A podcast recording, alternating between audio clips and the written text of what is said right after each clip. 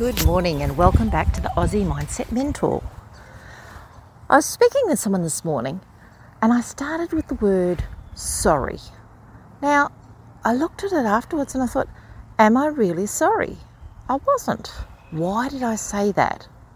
Who else out there is like an automatic sorry? Like it just rolls off the tongue. It's almost like saying good morning or how are you? Sorry. Now, why do we use that? I know for myself and a lot of other people, it's sorry is a way of introducing something almost to say, mm, I'm going to ask for your understanding here, or, oh, this is something I'm uncomfortable saying. Or it might even be about to change an agreement that we already had. So it becomes a way of softening the ground to be non confrontational. Basically, there's no power in it.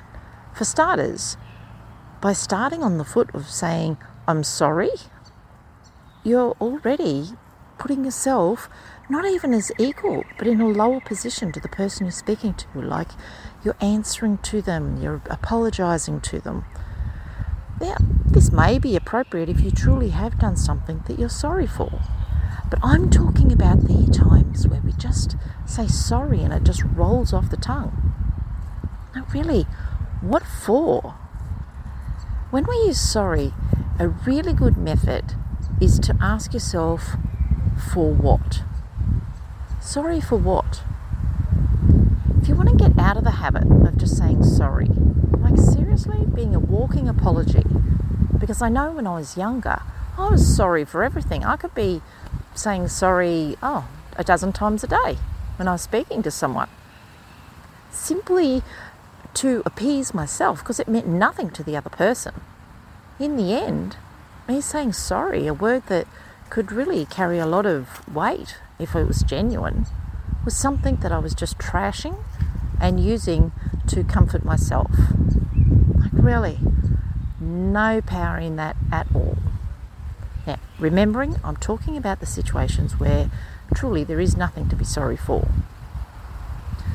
So, when the best way to start in not using the word sorry is get in the habit of linking it into what it is you're saying sorry about. And then it'll bring an awareness like, sorry, I'm about to change an agreement we have. And then you go, oh, hang on, that's just dumb. Or, or you might say, oh, uh, someone sort of calls out to you, sorry. Like, and then you've got to stop and think, oh, what am I sorry for? That's going to sound really weird if I actually say that out loud because it's not something to be sorry for. Or you realize just how ridiculous it is that you would apologize for it at all. And in fact, it would probably make the other person feel uncomfortable. It would get the conversation off track. So, that's a great way to start training yourself to cut the word sorry out and respect the word.